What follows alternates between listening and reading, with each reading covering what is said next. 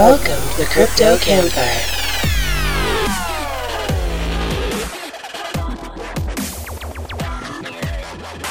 They come in natural and artificial flavors. Mitch and the Professor, featuring special guest Tijo Bear.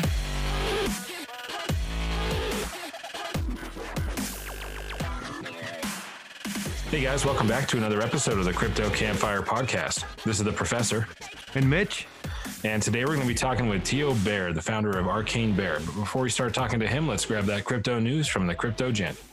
Thanks, Professor. Hello, Crypto Campfire listeners, and welcome to the cryptocurrency news in a flash with the Crypto Gent. UK farmer demands 200 Bitcoin from Tesco after contaminating baby food. Travala.com integrates PAX into its expanding crypto powered offerings, and India's Bitcoin hunger keeps rising as government remains unclear on position. That's the cryptocurrency news in a flash with the Crypto Gent. And it's back to you, Professor. Thanks a lot, Crypto Gent. Tijo, welcome to the show. What's going on, man? thank you for having me on. I love riffing and ranting.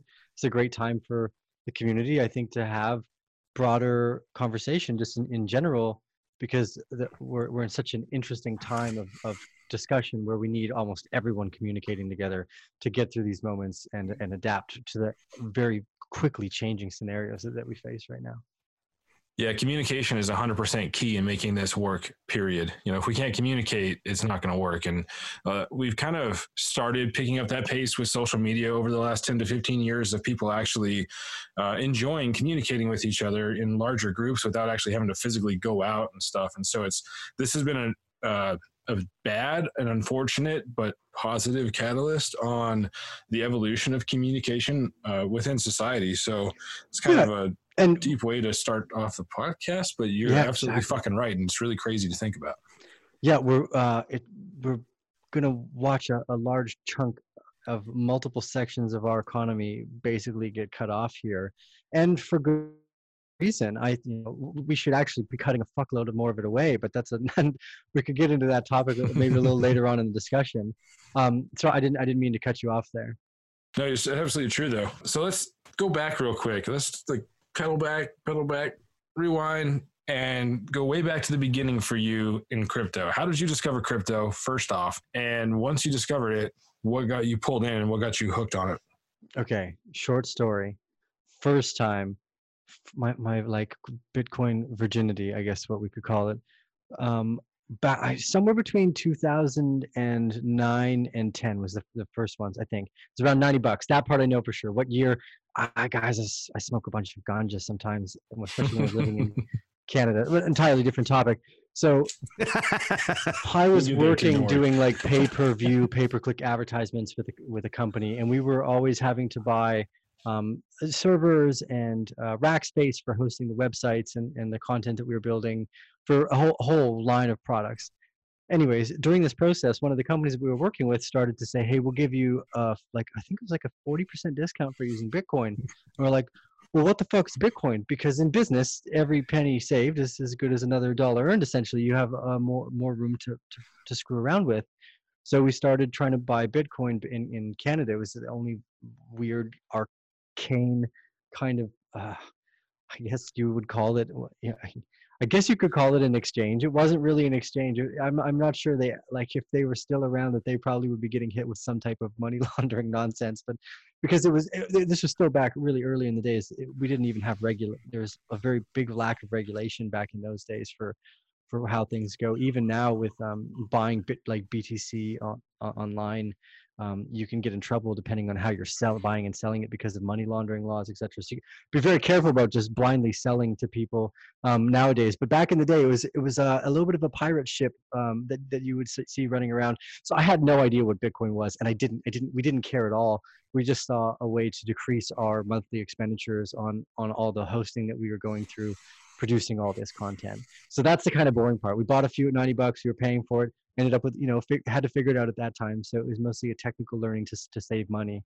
Um, and then about, it was 2000 and I think, again, mind my smoky memory here, but it's some, it's around 2011, 2012, Bitcoin went from like $90 to a th- around $1,000 in the Cyprus um, the, the bank runs. There was a liquidity crisis in Cyprus, and, and right around that time as well, we saw Bitcoin's price spike from around ninety to a thousand dollars.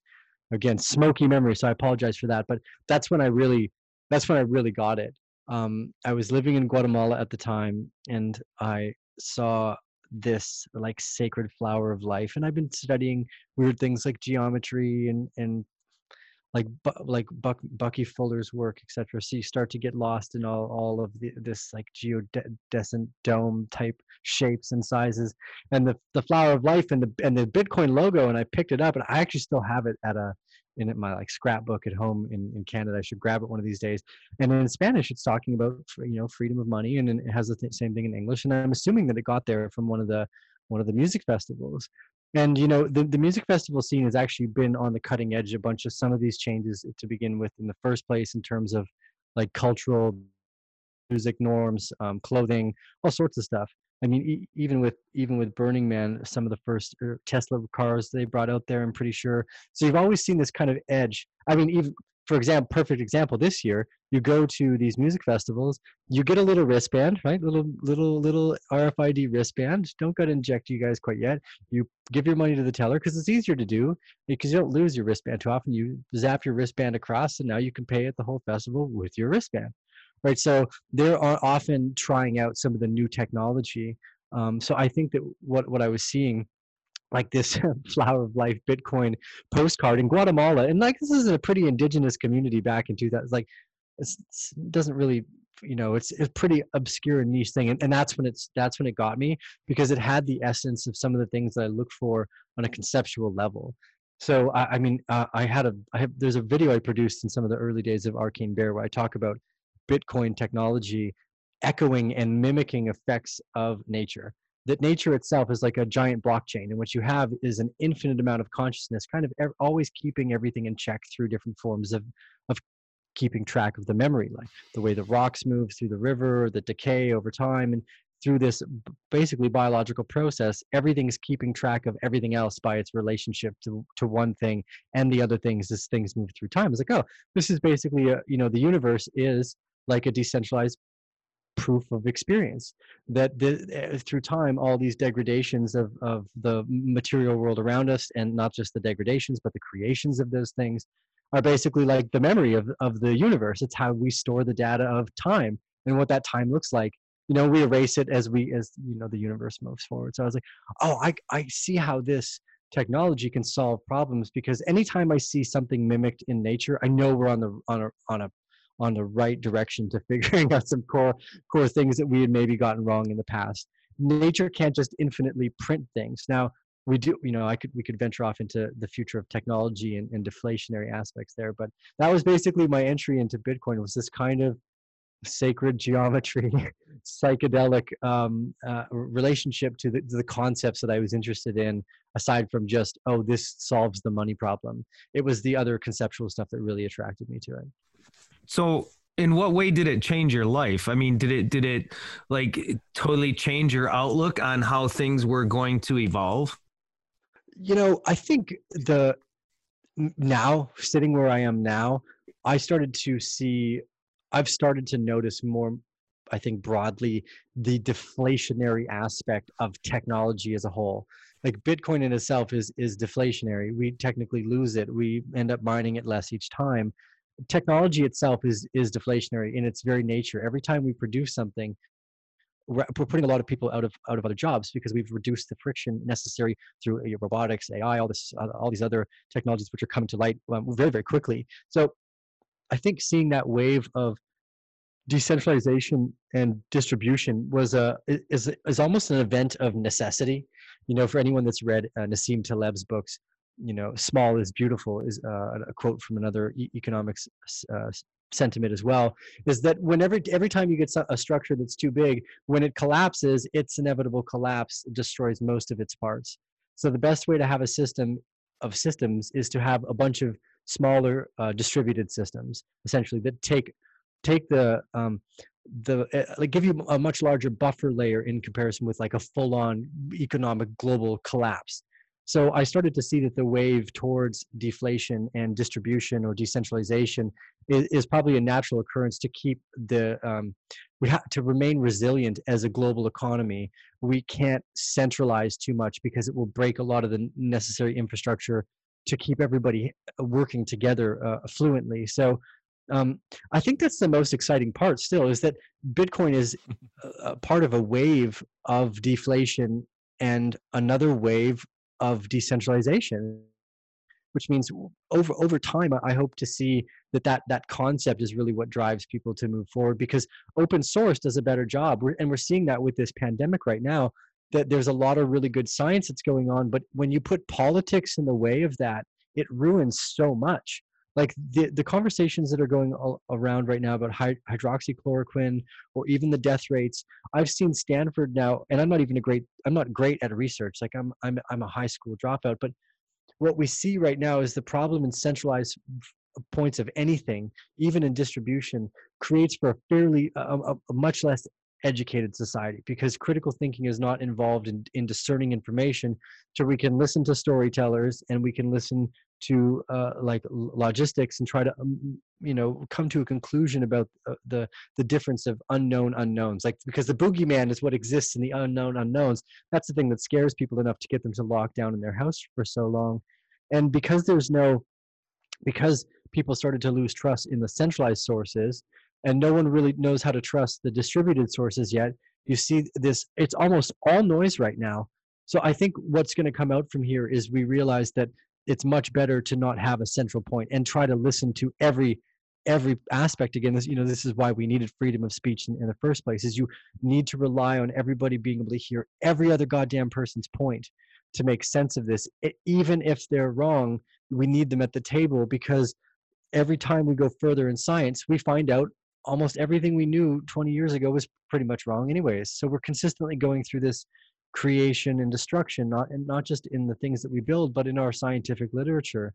And unless we re- allow room for that, even especially at scale, we're going to run ourselves into a problem. So, decentralization or distribution of open source information, you know, 3D printing is going to start to take over here. Platforms for a lot of things. All, all this whole deflationary wave is is hopefully going to bring a much cheaper asset class to everybody so that we can all have more free time to probably garden, spend time outside with nature, do the art that we've always been interested in doing. You know, technology was always supposed to be this let's bring people the tools that they need so that they can focus on what they're actually interested in instead of having to bleep bloop plunk plunk numbers and connect wires together and to hopefully find a, like a better relationship with their creative selves that's what i was always excited about technology and somewhere along the way with this that you know what I, I guess to bring it back to the point here because sometimes I'll, I'll run around with so many different inferences because i'm mostly excited about the concepts is what's changed my life most excitingly about bitcoin is that it's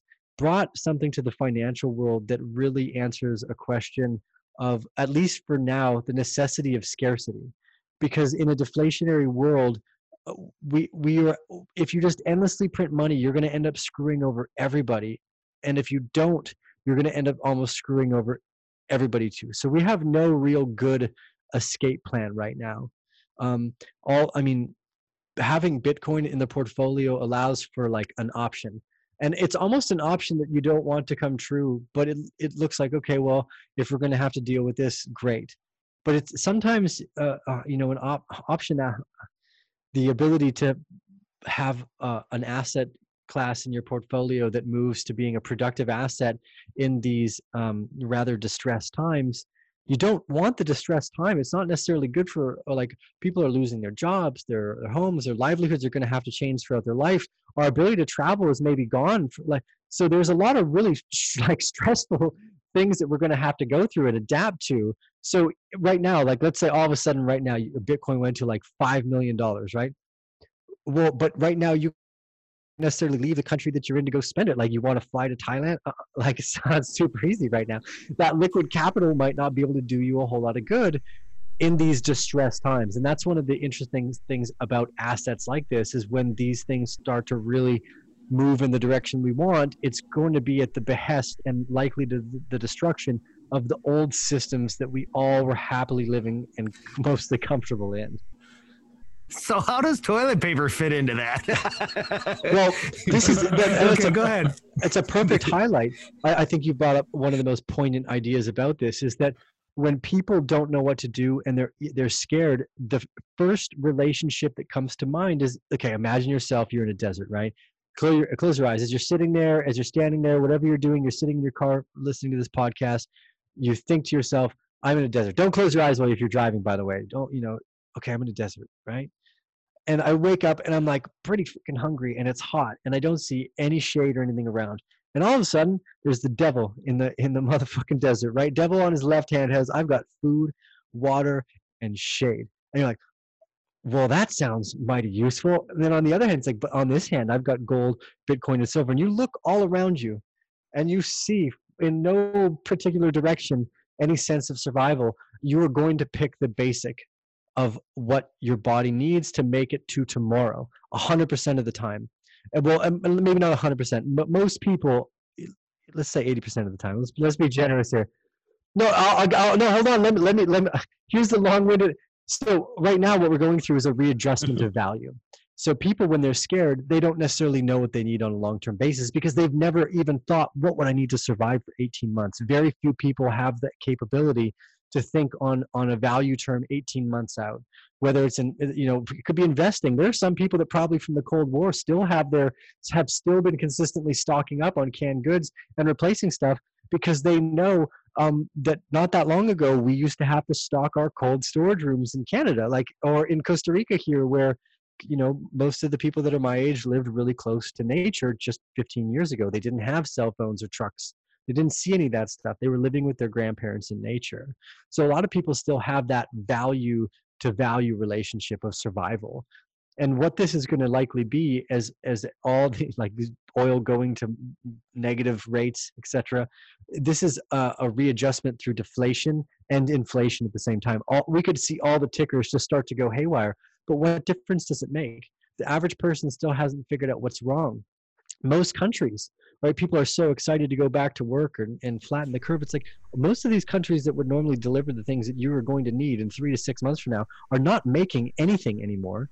And you're not going to get most of the things you thought you would need three to six months from now. So we're on a pretty pretty dark trajectory to some degree and we need to start making like adept moves now. And bitcoin doesn't necessarily solve all that right? If if we don't like if if all these big airline companies go down in a year from now uh, two years from now even if you have a, like a million dollars in capital what if it's all all of a sudden four hundred thousand dollars to get on a private jet to fly somewhere nice?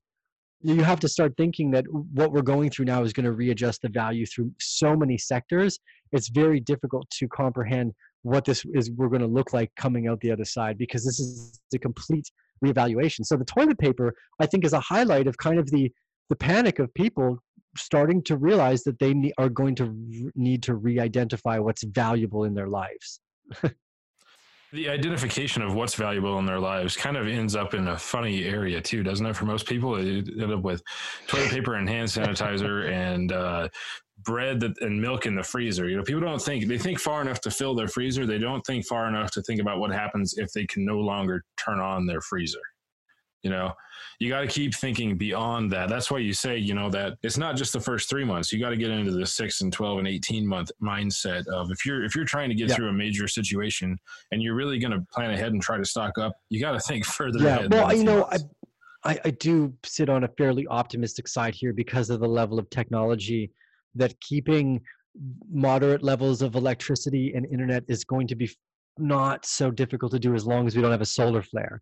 Now if we had just had a solar flare we'd be looking at entirely different circumstances but um, as barring something wrecking our grid right now we can probably squeeze through with the tightness of production because it's not as it's it probably won't uh, the system won't get as stressed. We've already put it to some of its max stressors um, and and everything's still fine. So I, I bear on the side of optimism that we'll probably be able to keep the you know i had a vision i called it the the, dig, the rise of the digital cowboy which is that this is going to be a real mesh between kind of urban farmer living and the the digit like you guys ever read yeah, you guys ever read snow crash Okay, so that's a great story. I I have Snow Crash. I just bought it like two weeks ago because Adam Savage recommended it, and uh, to be honest with you, I started reading the first chapter and then I put it down because I wanted to go reread Engines of Creation, which, if you've never read that, you should read it. It's by Eric Drexler from 1984 about molecular assembly, and that's fucking Okay. incredible. But Snow Crash is actually next on my list. So I'll preface it shortly here. Yeah, it's a fantastic book. I'm, I'm glad you got it on the reading list. I've been addicted to it. I started about three weeks ago, and I'm in the last 20 or 30 pages over the next day or two. So, um, the, the point of this is the the rise of the digital cowboy. This idea of being able to try to log into the metaverse, chat with your librarian. We seem to be moving into a time where the necessity for like distributed systems, like everyone having a little bit of farm or gardening. Like there should be no lawns. Like everyone should be growing a little bit of cucumbers and tomatoes. It would make the world a better place for so many reasons. Brings you back to your community. It, you can do food shares. More everyone. No one would really go hungry. It. You would never have to rely on a different country. Like what's fun about seeing this kind of vision what what i felt was that the, the digital cowboy is that now that we have to be localized and, and remote people are going to get more interested in providing for themselves so in six to 18 you know six to 12 months from now the infrastructure for the electrical grid probably probably won't be too stressed it, it's more likely uh, vehicles that have breakdowns getting parts depending on what parts they are from different countries if, if china's still shipping or delivering. Like i don't think china's gone back online producing anything out of hubei but i'm, I'm you know I, we're getting ancillary evidence. A lot of the the discussions that were coming out of china we're not hearing anything about it anymore. So it's hard to hard to say what's going on when you lock down countries like india who produce a lot of the base um, and i think this is a, m- more more important than the electrical system is is the medical system is going to be stressed india and china are two of the largest producers for some of the base aspects of what we need in our medical system so everything from acetaminophen to your your regular blood thinners th- we don't know the consequences of countries not going to everyday work um, for a multiple week basis. And I think people are too are, are worried about the virus, which which they should be. And and I think we should be overly cautious. I think being overly cautious is a good thing. We should have been everyone should have been wearing masks from day one. We should have just been like, okay, cool. We need to limit the spread of a potentially deadly virus that might linger around for who knows how long. It could be airborne HIV for all we know. So let's just let's be let's be critical minded here and do the right things first. Instead we do the exact opposite. We just run around like so no it's no worse than the flu. It's like guys we still don't know that. We don't know anything about this still.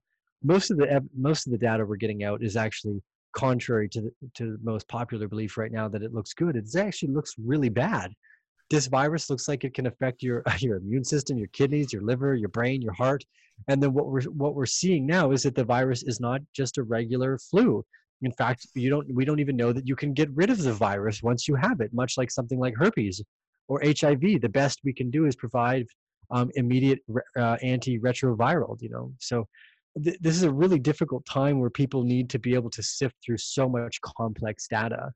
So, Arcane Bear, what what we what I try to do is, you know, in in some way, shape, or form, continue to do the research that I'm so passionate about, and then try to provide somewhat of an unbiased uh, presentation of that. You know like it's hard to people get so want to get so caught up in a conspiracy about bill gates or the vaccines and the mandatory id but they forget some of the simple questions of why those things are necessary in other parts of the world and why adoption of technology will always go that way and you're arguing against something you probably don't even understand. And it's this really interesting term of events where if we go back to the beginning of the conversation before we kind of press record is we're looking at a, a much more complex structure than just the physical na- natural world that we live in. You know you start to study physics um, p- practical and theoretical uh, you know some of the most controversial ideas of uh, about this being like a holographic reality which is echoed in almost every single religion uh, before this is somewhat of an illusion. This holographic reality has um, a game to it and that game seems to have a structure and almost almost like a like we'll call you could call them bosses or whatever but parts of the game where it tries to throw you off and get you to lead you down the wrong corner by mischie- mischievous characters and shit like this and you know the the want to jump on the bandwagon to to call bill gates a um like a globalist it's so easy to see why someone like him exists is because uh, look if i was a microsoft ceo and i just made all this money i'd want to protect it and i would see look it's it was plainly easy to see that the pandemic was eventually going to fuck us up. And our infrastructure was so weak all this globalization of needing this medical stuff from one country to the next all you would need was a little bit of blip in the in this system and you would break the financial world that we live in which is essentially what we're living through now is the the breaking of the dollar system because the pandemic even if it's only a few percent like a micro percent more than the flu that was enough to pretty much have always fucked this system up because we were living with more debt than we were than we've been producing for years. It's unsustainable. So you didn't need much. So bill gates is like oh i'm going to try and solve a problem that mitigates the risk of me not being able to fly around. Like even me like i would i'm upset that i can't fly to guatemala and go hang out in the hot springs with a cute Guatemalan girl. This is ridiculous, right? So it it affects the whole system. I don't see really how this be- is benefiting eh, um, people. So simple answers like, okay, well, why was you know we could see that the pandemic was coming. We should have been planning and preparing for it. We didn't really, and we just suspected that life was going to go on like normal. And now it's changed, and it's changed so drastically. I, I for people to get ready to what's coming next, you need to be so you need to focus on providing value for other people. For you can do it for your local community. You can do it in, in your community at large. You uh, right? You reach out to people research study share your thoughts share your opinions but do definitely don't think you're right that's for sure especially when it comes to conspiracy theories right now. It's all mighty and good to think that there's this big problem in the United States. But look, Costa Rica, uh, we don't give a shit about your guys' election date and we lock down. It has nothing to do with politics a virus is a very very real serious thing. Like I, as far as i can tell and i don't want to sound too ridiculous right now and, and i hate and i hate to do this but this is a virus we do not know that you can ever get rid of and that might mean that four to five years down the road as a healthy adult you might have a viral outbreak that then kills you. We don't know yet. We don't know what this does in the long term and that's a very dangerous thing to be playing with and it's better to take more proactive precautionary measures in the beginning later later on down the line because if what if we end what if we're like oh we just kind of let it go loose and all of a sudden you have a billion people that have hiv now. That that's unacceptable and we don't know that that's not the case yet. And because of that it's too early to, to want to go back and get our, our hair and nails done and do silly things. We need to be thinking proactively for the, the dangers that we really don't understand um, and we should be doing this thing for so many things, and we probably will never. We could get hit by a fucking asteroid, right? And we would never notice. And this is the thing, right? People only start to care when the when the death, I, I guess, gets close to home. So aside from the fact that whether it's vaccines, and I, I think people should replace the vaccine conversation now with therapeutics. We should be uh, the fact that Susan Wojcicki came out the other day, and and this is very scary to me, said that talking about vitamin C and COVID nineteen was not going to be allowed on YouTube. Whoa, you back the fuck up because we have clinical evidence that vitamin C makes a goddamn difference. What the fuck is the CEO have anything to do with talking about medical literature that she knows nothing about? It is very angering, and I'm not. I have nothing to do. Like I'm a at best like a stoned researcher, right? I'm not a doctor or a scientist, but I, I know for damn sure she has no idea what she's talking about, especially when she brings up things like vitamin C not being effective in, in treatments for COVID 19, because that is not the case. We have more than ancillary evidence that that taking um, and and not boosting your immunity, but giving your immune system the tools it needs to fight back at all times is going to create a stronger society so when you have CEOs coming up and saying stuff like that, I start to get really wor- worried for our medical community being able to make proper advancements because we're in such a gray area right now. Stanford Research the other day put out a paper, which is total bullshit, that said that the, the disease was in Los Angeles County was like uh, 85 times more prevalent than it was and th- what they failed to recognize because of their shit research was that this first off this reviewed paper was n- not even statistically significant based off the research that they were providing. But secondarily and probably more poignantly is one of the writers and co-authors of the paper was the same person that ended up posting it. I believe it was on the on the on the wall street po- washington post. I'm, I'm maybe wrong on where they ended up posting the results first saying this it was basically from an antibody test from the guy who had a vested interest in the antibody test itself when we had no evidence that the, the antibody test that they were producing even fucking worked. This so we right now you have it's impossible to to try to quell the problems in scientific literature when the Washington Post, the New York Times are all posting blatantly fake news based off a research paper that somehow accidentally got out and now which was refuted and re- rebuked and now taken down from Stanford, which is supposed to be one of the most prestigious journals out there. So we have a we have a very tough choice in front of us right now. And I, and I understand why people are, are worried about their freedom of speech and with governments taking over. But we have also a very tough choice right now with with understanding the, the, the long-term effects of a virus like this could absolutely destroy our supply chain from front to back as it were we don't know if it can I think it also makes you question the puppet strings. Who, who's holding the puppet strings? Because, you know, a lot of these corporations, such as, say, YouTube, for example, we don't know where that direction that that direction is necessarily coming from her. Uh, I'm not trying to defend that in any way, shape, or form. I'm a, I'm a very big proponent of vitamin C. I think vitamin C, just on a general scale, is is a beneficial uh, vitamin. But you know, sadly, our there's a reason the FDA has not really officially approved vitamins for a lot of cures that they're possible that they have potential for right? Well yeah this is this is the difficult part is you would need long-term studies. And most of most of the time when the fda looks at a, a like they look for a, a, cure they're not looking at a, a preventative long-term front runner like a prophylactic for instance. I mean we have clinical evidence now that's close that's close enough to the redu- the reduction of uh, mortality dates in ICU and, and with from sepsis and ARDS, which are two huge killers in the United States, that is peer-reviewed literature from the, the JAMA, uh, JAMA, the Journal of American Medical Association. Now it's secondary data, so you, when you write a hypothesis, you can't you can't use your secondary data as as your core because you were trying to prove something else. In that data, they were trying to prove the reduction of SOFA scores, which is your or basically organ failure rates. And, and this is an extreme sepsis in ARDS patients. So we do know that, that vitamin C on the secondary notion of a, of a very high, highly reviewed paper uh, reduced mortality by a statistically significant difference and as well the same thing with icu days which is hugely important and when we have conversations like this that are this this just went across the table in the late parts of 2019 it's just it people are just starting to still recognize what that means now and to adaptively put into practice means you should be actually giving your patients before they're iatrogenic, before they go into hardcore sepsis, before they need to be put onto a ventilator to really see the positive effects. Because with a virus, you're fighting it, it replicating itself, right? So the later on you give it into a like a, a, a patient who is in in tail like a, a tailwind effect, right where it gets much much worse for them after that you're not going to see as, as much benefit because a, a, virus can the more time you give it the more it replicates and the higher the viral load is in the body and the harder it is to fight off because you're fighting at a completely different level.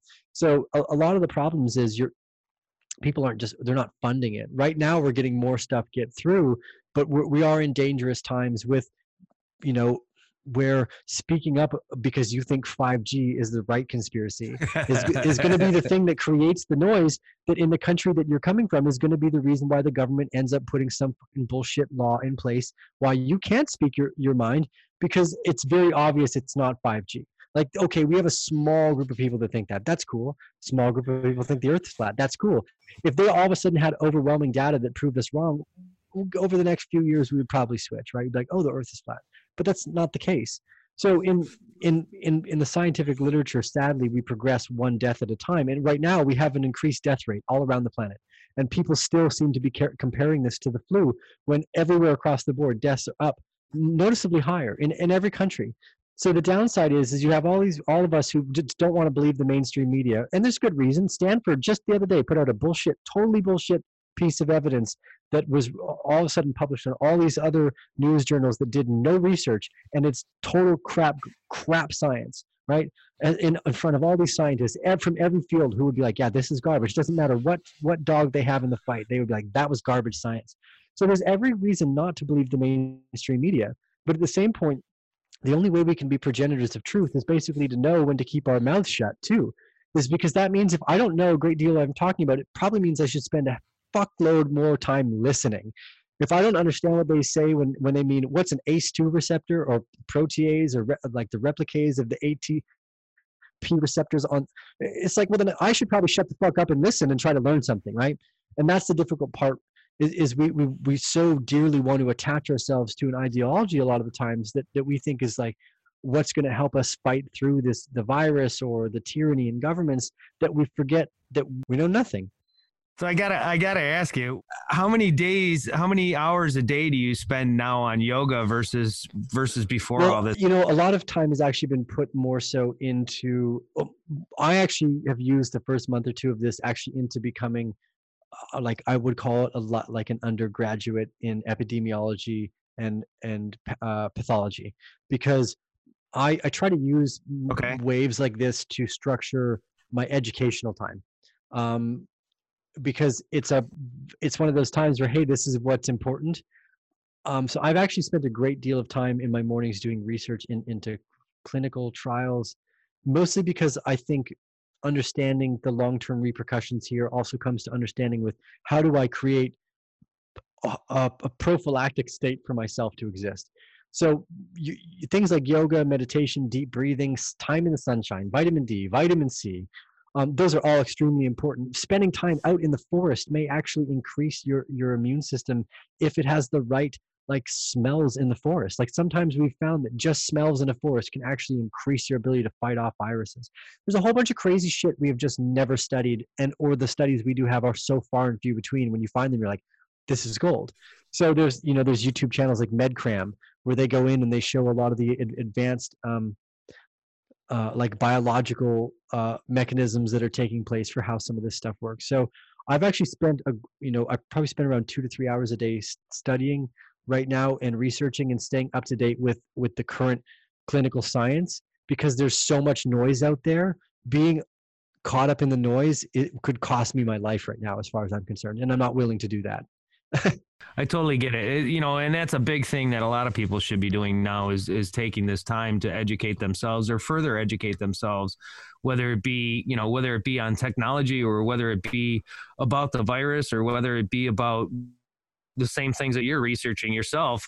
You know, knowledge is power and knowledge of a vast amount of things just gives you a, a better rounding as far as I'm concerned.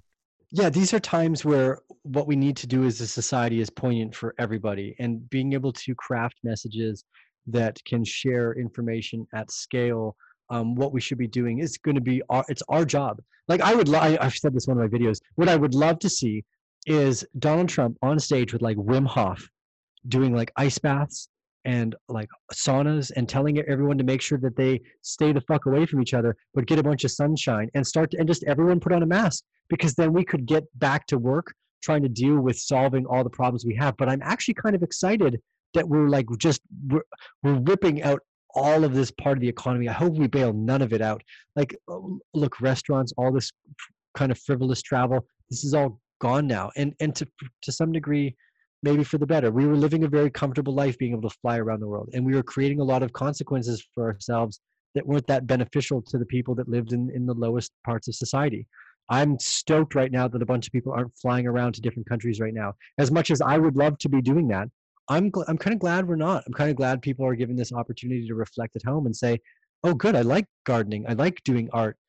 I like doing yoga." Uh, and again, for me, I like researching. And Uh, you know, my life hasn't changed all that much. I live out in the jungle with water storage and food growing in the property and I was kind of set up for something like this because I, I felt always the financial system was weak enough to break with just the financial system. I felt the financial system was weak enough for it itself to break the goddamn thing. Like how weak you gotta it's like if you accident if like if you punched yourself in the face, you could knock yourself out kind of like you just broke your own skull kind of thing. You're like, what the fuck kind of shit is that? It's so that's so broken. Like you gotta be in pretty weak condition. So um right right now I think the you know from an investment st- an investor standpoint, researcher standpoint, understanding the depth of of what's happening here is going to give you a better view into the future. And for me, um, you know, I would love to be doing more yoga and and meditating right now, but I don't feel I've earned that right yet. I'm still a young buck. I'm still uh, I got still have some fight in me. Um, I, I feel the, the yoga and the meditation at in long periods because there's times I've done three hours in a day, like when I was taking like a va- like what I'll call a vacation. Um, th- this time right now, for me, is getting prepared to deal with what's coming. And this is a sh- I don't I really I, I I wish I was more optimistic on some of the downsides here, but I I feel very very poignantly that the virus we're dealing with is not just a, a flu of any kind, and that you do not in any way want to get this virus because we have no fucking proof that you cannot have it afterwards. We have no proof of that. And there are many other viruses that are just like that. So it's not out of the ordinary for, th- for that to be what we're finding. And that's what we're finding now. And that doesn't scare me. But that again, this what we're, we're trying to do is save the, the supply chain, right? Because if if all of a sudden over the next year or two say all these people start dying like what if what if right and this is just a hypothesis right? You get the virus you think you're okay. Six months down the road you catch another flu that r- lowers your immune system your immune system starts attacking a different virus now because you've got this new flu. And all of a sudden the disease that the virus that never left your body comes back up and starts fighting you again. This is a very likely scenario from the data we're seeing now. And that should be have us worried not about dying but about how we're going to deal with what this means for our supply chain. And I think everybody should be growing a goddamn garden. Everybody should be working closely with their municipal governments or their governments if they can to try to push therapeutics across the table. You should be getting sunshine, right? You should. I, I want to see Donald Trump up on stage with Wim Hof doing breathing exercise with the entire goddamn American, like everybody left, right, like yes, that's oh my god that would be the benefit of what would you what would you call it? That would be the benefit of idiocracy. If we could bring the non-idiot side of both seats at the table. Let's have Wim Hof and like uh, a Native American guy with Sage up there. Let's get let's like let's get into this multi multicultural diversity that we are going to need to survive on a planet together because this is that's our two options. I think what we're going to go through is a time where people huddle together. Everyone goes back to the little nation state. They try to figure out what they can produce to make sure that they're okay, their economies without tourism, without travel, without international business growing. And then everyone's going to realize shit, if we don't all work together, we're not going to make this through. So you're going to have probably like a two to five year period of almost like a Cold War where everyone's like, ah, no, don't really move. You can't come into our country. You can't, no, you can't leave our country. This kind of shit. Um, uh, not a Cold War, but kind of like a Cold War. They might even try to fight like limp dick armies. They might try to fucking sword flash together, but I don't think they'll be able to pull it off it'll be very difficult for them to pull off like a real war in a pandemic. It's like just so silly. They they might try though, but in in that time, I think it's going to give us the opportunity to globally communicate, realize the the the weaknesses in our centralized systems, and try to quickly surpass those those problems with with technology. And that's kind of my hope into that digital cowboy novel. And and that's what I feel like. There's a there's a big there's a good novel here under the digital cowboy heading, and it's what we see in this urban kind of like log into the metaverse to get my data like i've got a book of plants that i can use here medicinally i could and artisanal science like i should i could probably do we could probably do um, randomized tests with um, with certain things given uh, like a global community where we could set up okay i'm going to take this dose of this particular thing and we'll find out what happens over the next six months nine months based off everyone's individual input instead of needing to re- um, you know record some of these trials. Uh, we can probably find a better way to do open source decentralized randomized double placebo studies anyways. So it would be it would be great to try to really push science faster and technology faster then government has the ability to keep up with us regulating because they're going to be busy with a bunch of other bullshit where we can f- fly past them and mm-hmm. solve a bunch of problems and, and hopefully get them out of our way. Yeah, it's definitely going to happen. We're we're accelerating so fast yeah. right now, and we're about to hit that knee of the curve. You know, I don't know if you've ever read any Ray Kurzweil, but the the concept of the singularity of uh, when technology transcends humans, and you have to integrate to survive, you know, more or less. And that's like, you know, talking 20, 30 years out, sci-fi type shit. But but there's the steps and we're getting kind of to those SWOT. I would only argue against the core concept of Ray Kurzweil's direction versus um, the the the how, how do I phrase this? I, I think he's got a few things wrong. I think inevitably tech does get to a point where we make ourselves irrelevant for what tech can do but it's I'm I'm much more optimistic in the way we we um, form a symbiotic relationship. Right now, it's like a toxic relationship. What we have with technology, there's a fair amount of it that's not.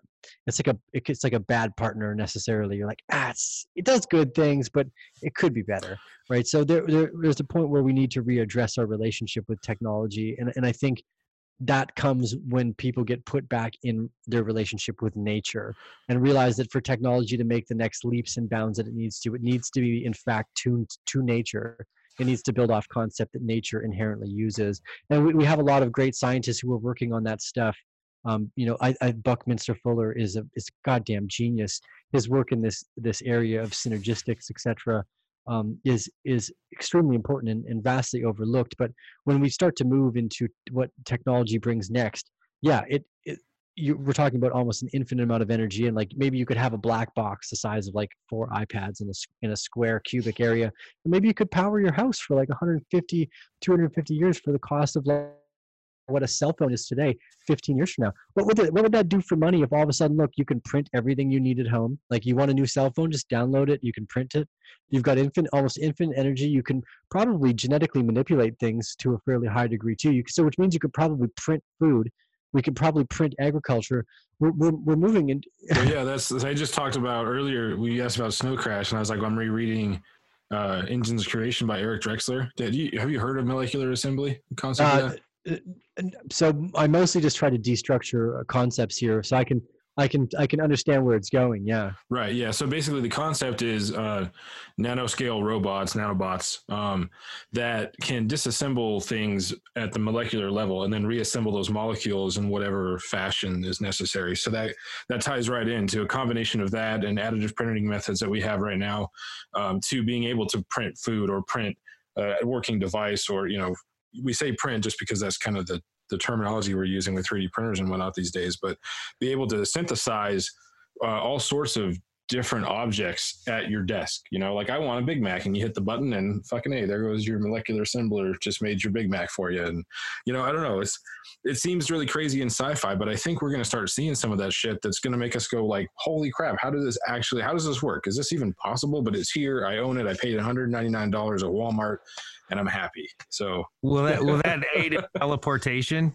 Uh, it might. It might. So I got to ask you, last question okay. of the night. With all this crazy shit happening, I know you like traveling. I know you want to get out there. If you could safely teleport anywhere in the world right now without the risk of spreading or contracting the coronavirus, where would you go and what would you do when you get there? You know, that's a that's that's a difficult one. I would probably teleport someone here instead. That's I like where I am. Uh, you know, I, I love being at home here in the jungle. Uh, my I've got a nice farm here. My dog. I I grow. I've got like a few hundred. Um, probably I haven't actually counted, but probably something like 110 pineapples on the property. So every month I get about six fresh pineapples right from the right from the property here. I've got endless amount of turmeric. That's gotta be making awesome. like pineapple turmeric chocolate smoothies. It's fucking amazing here um, so what I would probably do is I would probably uh, I would I would roll around and pick up a, a, few girlfriends that I know and I would take them back here for a little bit. I like that. I like that. You know, that's a good answer. You're not teleporting yourself, but you're still using the teleportation to benefit yourself. So yeah, why not? I'm right? fine where I am. I so if it. I have a teleport use, I'm definitely bringing I'm bringing more uh, more women down here. Sir, this has been an incredible podcast. Your energy and your your verbiage and just the way you present yourself, I really enjoyed the the conversation for sure. I mean, we could go easily for another hour, but you know, we we got other things going on. It's almost bedtime for this old man, so thank you guys. I appreciate you know, it but again, this is this has been awesome. It's it, you know I I've seen you, I've followed you for some time. Always been interested in some of the things that you've discussed and talked about. And to have this podcast is kind of like you know that icing on the cake, so to speak. It was a pleasure to meet you. Oh, I'm so glad, Mitch. I'm really glad to meet you as well. Thank you for the opportunity to to rant. You know, just as a disclaimer, I have no idea what I'm what I'm doing or what I'm talking about. I just like to I just like to freestyle. I hope everyone we're right like, in the same exact boat, man. We have no fucking clue what we're doing. We just here. We're just yeah. here. We love crypto. We love Bitcoin. And we love freedom. And we're just having a yeah. good time.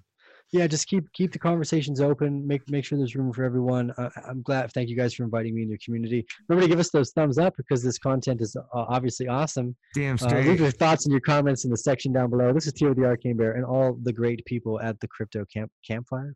That's right. Indeed. That's yeah, right. And Thank you. I'm so glad that we had Tijo on because uh, we never remember to say any of that shit. So thanks right. for doing that for us. We appreciate it. Exactly. It's probably the first time they've ever heard it. So and smash that like button. Like some stuff. smash the like button. Yeah, there you go. Hell yeah.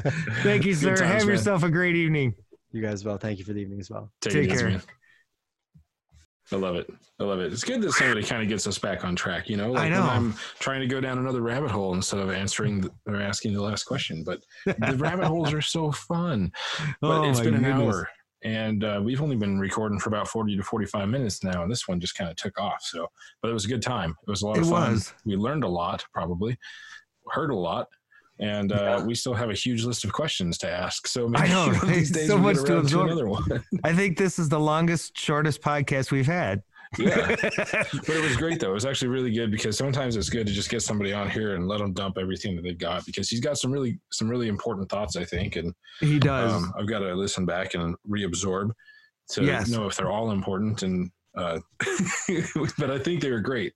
It's hard to you know it's always been challenging to absorb the conversation as much when we're in the midst of the podcast more Oh, yeah. you know versus when we're listening to it after the fact so i, I listened to um the most recent release today and that was pretty awesome that was uh cq Mhm.